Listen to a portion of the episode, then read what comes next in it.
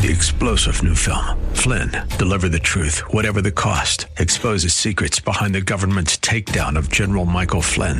Flynn knew what the intel world had been up to. He ordered the first audit of the use of contractors. This set off alarm bells. He told the truth. He was the most dangerous person for Donald Trump to hire. They had to get rid of Flynn. Flynn, deliver the truth, whatever the cost. Available now. Watch it today. Go to salemnow.com. Salemnow.com. following program is sponsored by Church of the Redeemer in Gaithersburg, Maryland. Welcome to Practical Living with Dale O'Shields, Senior Pastor of Church of the Redeemer in Maryland. We pray that through this message, you will learn how to apply God's Word and truth to your life. Stay with us as we discover God's truths that will transform us. The thing I want you to note today is this to make marriage work, you must what? Focus on yourself. That's a kind of a strange statement, isn't it? Because normally when you come to church, you're always told to pay attention to other people, to serve other people, to learn to get outside of ourselves and to care about someone else. And, and, that's all true and it's valuable and right. But when it comes to relationships and especially marriage, if your marriage is going to improve, it really starts with you. It's all about you. Would you say together with me, it's all about me? Because if you don't get you right, if you don't handle you right, if you don't know how you need to handle the relationship the right way, then everything else is going to be a mess. And so when I use that phrase, marriage is about you, focusing on yourself, I'm not talking about becoming egocentric and self centered. I'm really talking about paying attention to you, getting your life right, becoming healthy in yourself. Because if you become healthy and strong spiritually and emotionally and relationally, you bring health into the relationship. And so, as a part of this idea to make marriage work, you must focus on yourself. Today, I'm going to give you three action steps that will help you to do this. How do we actually properly focus on ourselves? Three steps that will help us to do that together. Let me take a look at the very first one. Let's look at it together. The first thing that is important to do if you're going to focus on yourself is to stop the blame game. The key word there is the word blame. The reason that we engage in the blame game is because it goes back to our sinful heritage. We have to understand that this is a part of our tendency. We have a tendency to point our fingers at other people instead of taking responsibility for what we need to do in our own lives. It goes all the way back to the book of Genesis. When God created Adam and Eve and placed them in the garden, this was a marriage created by God. If there ever was a marriage created in heaven, it was Adam and Eve. Would you agree? Eve was taken out of Adam's side. There was never a marriage that was more put together by God than this marriage between Adam and Eve. Two people, if you might say, that were meant for each other.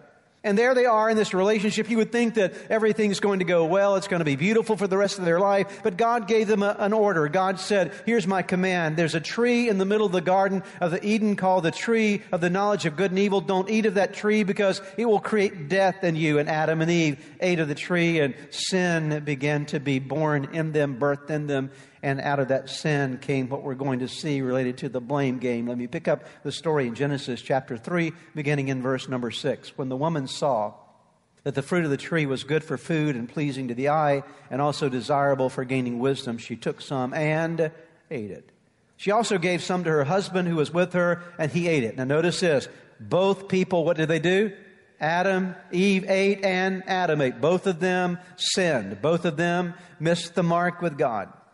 Then the eyes of both of them were opened and they realized they were naked. So they sewed fig leaves together and made coverings for themselves. In other words, they're trying to cover over their sin. They realize now that we've done this wrong, something has happened. Our innocence has been lost. We realize that we have violated God's command. Then the man and his wife heard the sound of the Lord God as he was walking in the garden in the cool of the day, and they hid from the Lord God among the trees of the garden. See, sin makes you hide from God. Sin makes you run from God. Sin says, you know what, let me get away from God. I'm afraid of what He's going to do. But you never need to be afraid of God when you've made a mistake. Instead of running from God, you ought to always run to God when you've messed up. But Adam and Eve didn't get this. So they're hiding and they're running from God. But the Lord God called to the man, Where are you? God always comes looking for you. When you've messed up your life or made some mistakes, God doesn't throw you away. He comes looking for you because He loves you. And He answered, Adam answered, I heard you in the garden. I was afraid because I was naked, and so I hid. And He said, God said, Who told you that you were naked? Have you eaten from the tree that I commanded you not to eat from? Let me stop there for a moment. It is a simple, straightforward question, is it not? God says, Adam, let me ask you a question. Did you eat from the tree I told you not to eat from? Would you all agree that's a straightforward question that needs a straightforward answer, right? Why was God asking him that question? Because God wanted him to own the responsibility of his mistake. God was not there to judge him in the sense of creating punishment for him or to make him feel bad about what he'd done. He's there to get him to confess what he'd done so there could be redemption in his life. Now I want you to notice how Adam responded to this very simple yes or no question. How did Adam respond? The man said, the woman you put here with me, she gave some fruit from the tree and I ate it. So God said, Adam, did you eat from the tree? And Adam said, the woman made me do it. Not only the woman made me do it, but he adds this the woman you put here made me do it. So he's blaming the woman and he's also blaming God. God, I would not have done this. God, I promise you, I would have never done this had it not been for that woman. And by the way, you put her in my life.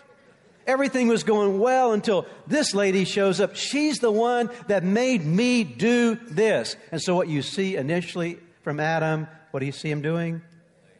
Blaming. He's playing the blame game. Now, before we get too excited about Eve's role in this, let's see how Eve handles it. Are you ready? Then the Lord God said to the woman, verse 13, What is this you've done? The woman said, Read with me. The serpent deceived me and I ate it. So here's Adam. Adam says, The woman made me do it. And Eve says, The devil made me do it.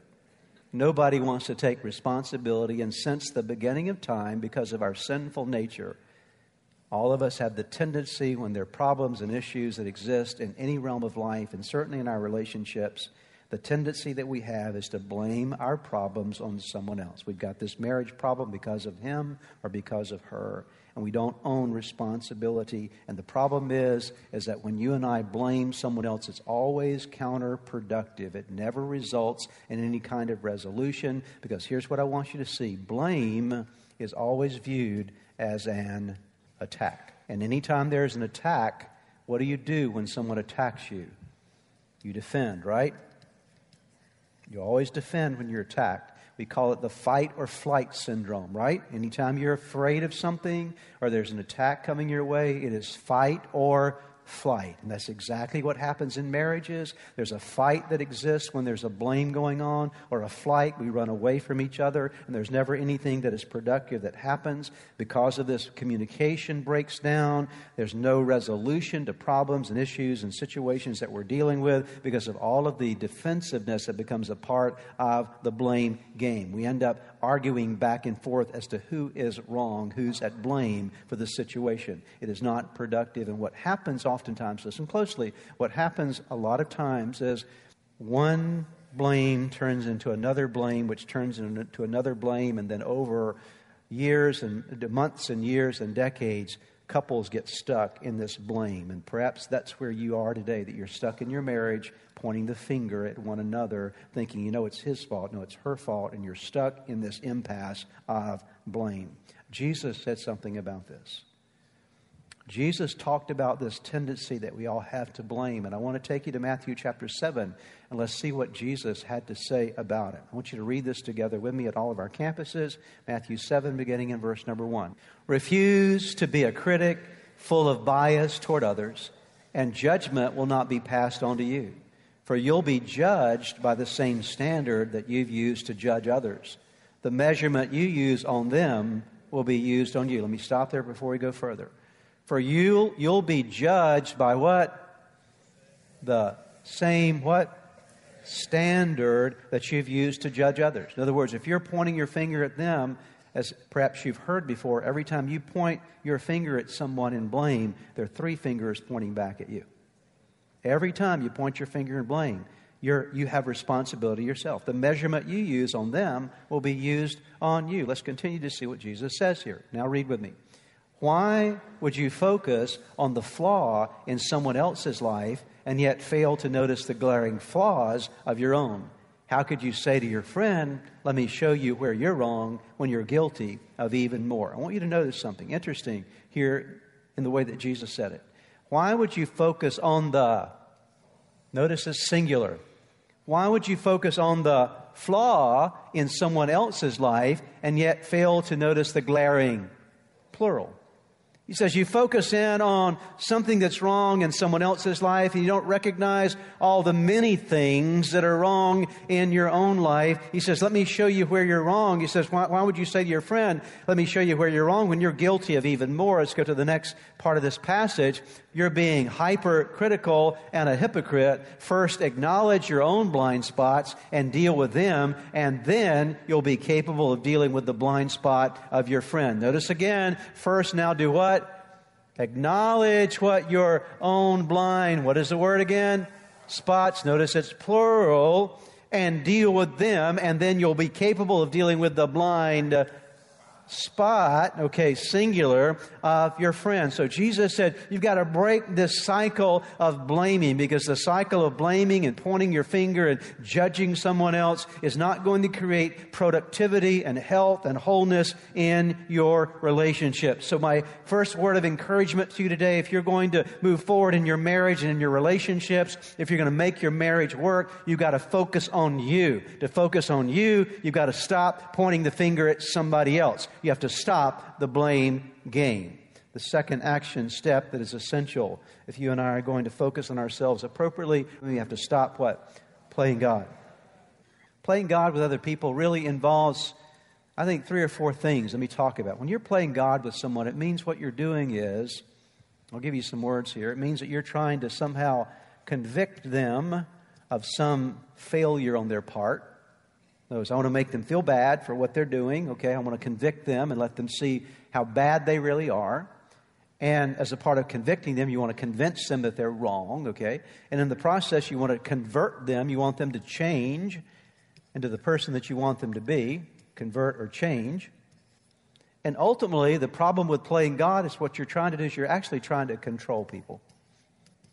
Because when you, when you try to manipulate people in certain ways and get them to do what you want them to do and you're trying to make them feel bad for their behavior and you're, you're trying to change them in some way. What you're doing is you're engaging in, in, in control tactics in their life. And when you engage with con, in control tactics in life, you do it in different ways. Sometimes we do it by shaming people, making them feel ashamed of how they're living. And sometimes we do it by nagging them. Sometimes we sermonize. We give them these sermons about how they ought to change. And we get in this engagement of trying to somehow make the person become different. And when we do this, listen, when we do this, we're actually getting in the way of God. You can't change anyone. I can't change anyone. Only God can change people. And so when you and I are sermonizing and nagging and, and hounding someone about things we want them to change in their life, we're, we're playing their conscience for them, then what happens, we're actually getting in the way of God talking to them. You know, in some situations, people can't even hear what God's trying to say to them because of what you're saying to them. Your voice is so loud they can't hear the voice of God because you're trying to control and manipulate them to become the person that you want them to be. So here's the issue. You've got to stop playing God with people because you and I are not God. Amen? Can we all just resign today from trying to play God? Now, in the Bible, we very clearly find in the New Testament as well as in the Old, in various places, specific instructions that are given to both husbands and wives about what they are to do and what we are as husband or wife to focus upon. And Peter does a great job with this in 1 Peter chapter 3. And as we get ready to read this, I want to remind you that Peter's going to talk to both husbands and wives. He's going to address them. Peter was a married man himself. He had, we know he was married because he had a mother-in-law. So we know he was married. The Bible speaks of, uh, of Jesus going to Peter's mother-in-law's house. And so we realize that he is a married man. He's speaking from experience and he's giving us God's word. Would you agree with me today that if we want some answers to life's issues, we ought to consult the Bible? Amen? The Bible is going to give you the answers, okay? So let's get, look at the Bible and see what we ought to do. Instead of playing God with our husband or wife, what should we do? Now, he talks first of all to the wives here, so this is for all the ladies. So why don't the ladies read together with me? Let's see how you can read. Men, just stay quiet right now, all right? Ladies, are you ready? You're going to have to read aloud because I'm a man. I can't read with you, all right? So all the ladies start reading. Somebody take the lead. Wives, go ahead.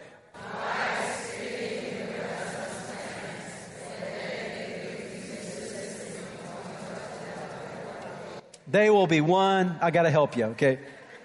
By your respectful, pure, your will speak to them than any words. Did you hear that? In the midst of all that cacophony of noise just then, okay? Did you get that? Let me read it for you. Wives fit in with your husband's plans for if they are if they refuse to do what? Come on, folks. If they refuse to listen. Not a man in the world guilty of that, right? Okay. If they refuse to listen when you talk to them about the Lord, okay, it's trying to change him in some way. They will be won by how? Your respectful, pure sermons. Your respectful, pure nagging. Is that what it says? No. By your what? Respectful, pure what? Behavior. Not the words that you speak, not the nagging that you do, not the sermons you preach, not the little brochures you leave around the house for them to read, okay? That's not going to change them. What's going to change them? Your respectful, pure what? Behavior, okay? Your godly lives will speak to them better than any words. Better than any words. Okay, better, better, better, better than any words. So he's teaching wives from Scripture. This is the Holy Scriptures. This is God's Word to us for instruction. Now, that's to the wise. But Peter did not stop there. You go down to verse number seven. What's the first word in verse number seven? Husbands, exactly right. So now he's going to talk to us guys, okay? So all you ladies be really quiet right now, and I want all the men to read this together with me. I'm going to help you, okay? Husbands, you in turn must treat your wives with tenderness, viewing them as feminine partners who deserve to be honored, for they are co heirs with you of the divine grace of life, so that nothing will hinder your prayers. Whoa, back it up for a minute so that nothing will hinder your prayers. My goodness, I see that. I want to pay attention to what came before that. Would you agree? I want my prayers to be answered. How about you? Right? I want God to answer my prayers. And so if my prayers have the potential of being hindered, I better back up here and see what's going to cause this problem. And what's causing the problem sometimes in our prayers not being answered is our attitudes, our behavior toward our wives. So husbands, here's our job is to, to treat our wives with tenderness, to view them with, as partners who deserve to be what? Honored, okay? For they're, no, no, notice this, they're not inferior, they're co heirs with you of the divine grace of life. And again, we do this so that nothing will hinder your prayers. The reason that I brought both of these verses uh, to our attention today is I want you to see that the Bible is very specific in talking to us about how we are to live and the responsibilities that we are to accept individually and to stop playing God. Peter calls both the husband and the wife to focus on themselves, not focus on changing their spouse. So stop playing God. Now let's go to the third action point today that will help us in our marriages adjust your what? Expectations. Expectations are to give you a definition for them, expectations are anything that you anticipate or believe should be happening in a relationship. They're all kind of expectations we have in a marriage. I've listed on your notes 12 of them. You have expectations about affection, physical intimacy in the, in the relationship. You have expectations about household responsibility. Who's going to take out the trash and when they're going to do it? I mean, you know, the house does not clean itself, right? So you're going to have some expectations regarding who will do that. Finances. How are we going to spend our money? Generally, when it comes to marriage, a, a spender marries a saver. And so there's a conflict, okay? Let's buy, let's have a good time. Life is meant to be enjoyed. No, let's save money. And so there's this conflict that has expectations. Then there's a, this conflict related to attention. How much attention are we going to give to one another? How much time we're going to spend together? Conflicts related to extended family relationships, parenting and discipline. How are we going to raise these kids? Holidays. How are we going to spend our holidays and vacations? Entertainment. You got expectations about all this stuff. Work. How many hours we're going to work and who's going to work where and what's going to do, be a part of this part of our life and what our spiritual pursuit's going to be. How often are we're going to go to church? Are we going to be involved in a small group? Are we going to tithe? Are we going to be, what are our goals in terms of this? Handling conflicts and disagreements. Am I going to be the fighter or the flighter? How will I do this? And then ultimately trying to determine how you're going to complete each other or complement each other. You're, you're trying to work two into one. So all these expectations can cause problems in your relationship and they can cause problems especially if they fit each one of these six categories. They can cause problems, especially if your expectations are unrealistic, that you're expecting someone to do something that they're not able to do. They also become a problem when they're unfair. You're expecting to do something that someone to do something for you that they that's just not fair to ask them to do. They can become very big problems for you when you expect someone to do something that is uncommunicated. They don't have an idea that you're expecting them, and so you're you're actually expecting them to read your mind so they will know what you expect of them. Then when it's unnegotiated, even after you've communicated, you haven't talked it through as to as a conversation about how it's going to be processed. And those 12 areas or further. When it's unadjusted, I will tell you something. In marriage, I promise you, you got to learn. If you've been married more than 15 minutes, you better learn how to make adjustments.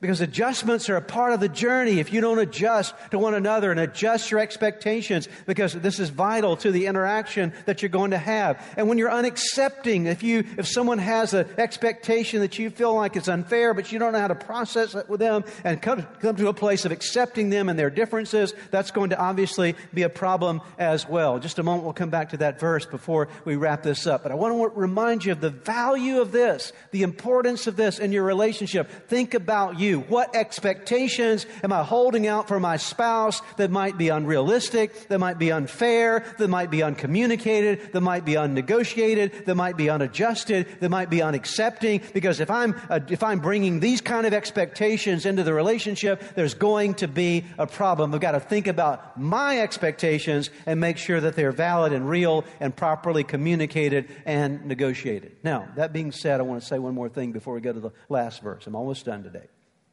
no matter how great your marriage is, your spouse is never going to meet all of your expectations. And what I want you to see today is this. Ultimately, what you and I need to do, in addition to handling these expectations in communication with one another, is that ultimately we need to put our expectation upon God because God is the only one who will never fail you, okay? I hope you're hearing that this morning.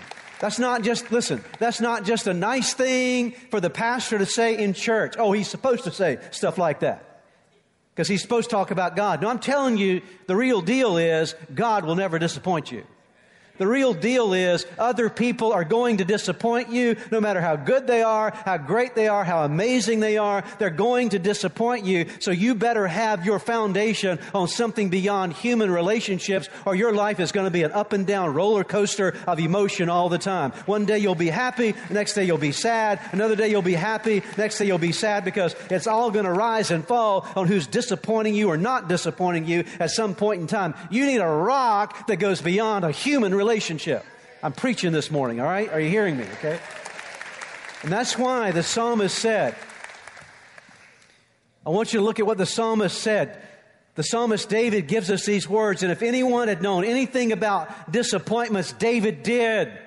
He was disappointed by Saul, who sought to kill him. He was disappointed by a variety of things in his own life, of mistakes he had made. He was disappointed by his own son, Absalom, who turned against him. He was a man that knew disappointment and betrayal in relationships. But he wrote these words. He says, My soul waits silently for God, what? Alone. For my expectation is from him. He only is my rock and my salvation. He is my defense. I shall not be moved, and God is my salvation and my glory. The rock of my strength and my refuge is in God. Let me stop there for a moment. David says, My soul wait silently for God alone, for my expectation is from Him. Notice this, He only is my rock. Dear one, let me tell you today, your husband is not your rock. Your wife is not your rock. They might be a strong part of your life, but God needs to be your rock, okay?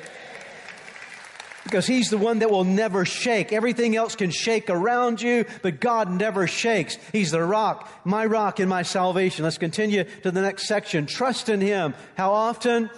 At all times, your, you people, pour out your heart before Him because God is a refuge for us. The psalmist said, I've learned this. People come and go. People rise and fall. People, uh, people do well and disappoint you. But I've learned this. God will never, ever fail me. My expectation is in Him. He is my rock. Perhaps as you have been listening to today's broadcast, you felt a stirring in your heart, something that reminded you that you need to get something right in your life with God. The first way to start in that journey with God is to open your heart to Jesus Christ, to make Him the Lord of your life, to turn over all your life to Him. And that begins with a very simple prayer. I want to lead you in that prayer right now, and it's a prayer that you can pray right where you are. Say these words Jesus, I invite you into my life today to forgive me of all my sins. I need you. I want you. I want you to take charge of my life. Be my Lord and Savior. In Jesus' name. Now, if you just prayed that prayer with me, I want to encourage you with a promise from God's Word that says, when we call on God's name, when we call on the name of His Son Jesus, there is salvation that is brought to our lives. He changes us from the inside out. And the Bible says that if any person is in Christ, he is a new creation. Old things pass away. Behold, all things become new. And that's what's happened to you today as you've opened your heart to Christ. Let me encourage you, you need to take the next step. The next step is to make sure that you get into a good Bible believing church where you're studying God's Word. And make sure you get a copy of God's Word and begin to read it. Spend some time each day in prayer. You've been listening to the teaching ministry of practical living with Dale O'Shields, senior pastor of Church of the Redeemer in Maryland. If you would like more information, please visit our website at church redeemer.org. May God bless you and make you a blessing. The turkey comes and the turkey goes. It all Three star general Michael J. Flynn, head of the Pentagon Intelligence Agency, knew all the government's dirty secrets. He was one of the most respected generals in the military. Flynn knew what the intel world had been up to. He understood its funding. He ordered the first audit of the use of contractors. This set off alarm bells. The explosive new documentary, Flynn, Deliver the Truth, Whatever the Cost, uncovers the facts behind this scandal. Flynn told the truth. He was the most dangerous person for Donald Trump to hire. I find out the worst enemy that I'm going to face in my life is right here in America. They took my assessment and they wanted me to change it. And I was like, I'm not changing it. They had to get rid of Flynn. With in depth interviews, archival footage, and never before seen personal records of the man behind the headlines. I just felt like I was drowning. Flynn, deliver the truth, whatever the cost. Available now. Watch it today. Go to salemnow.com. Salemnow.com.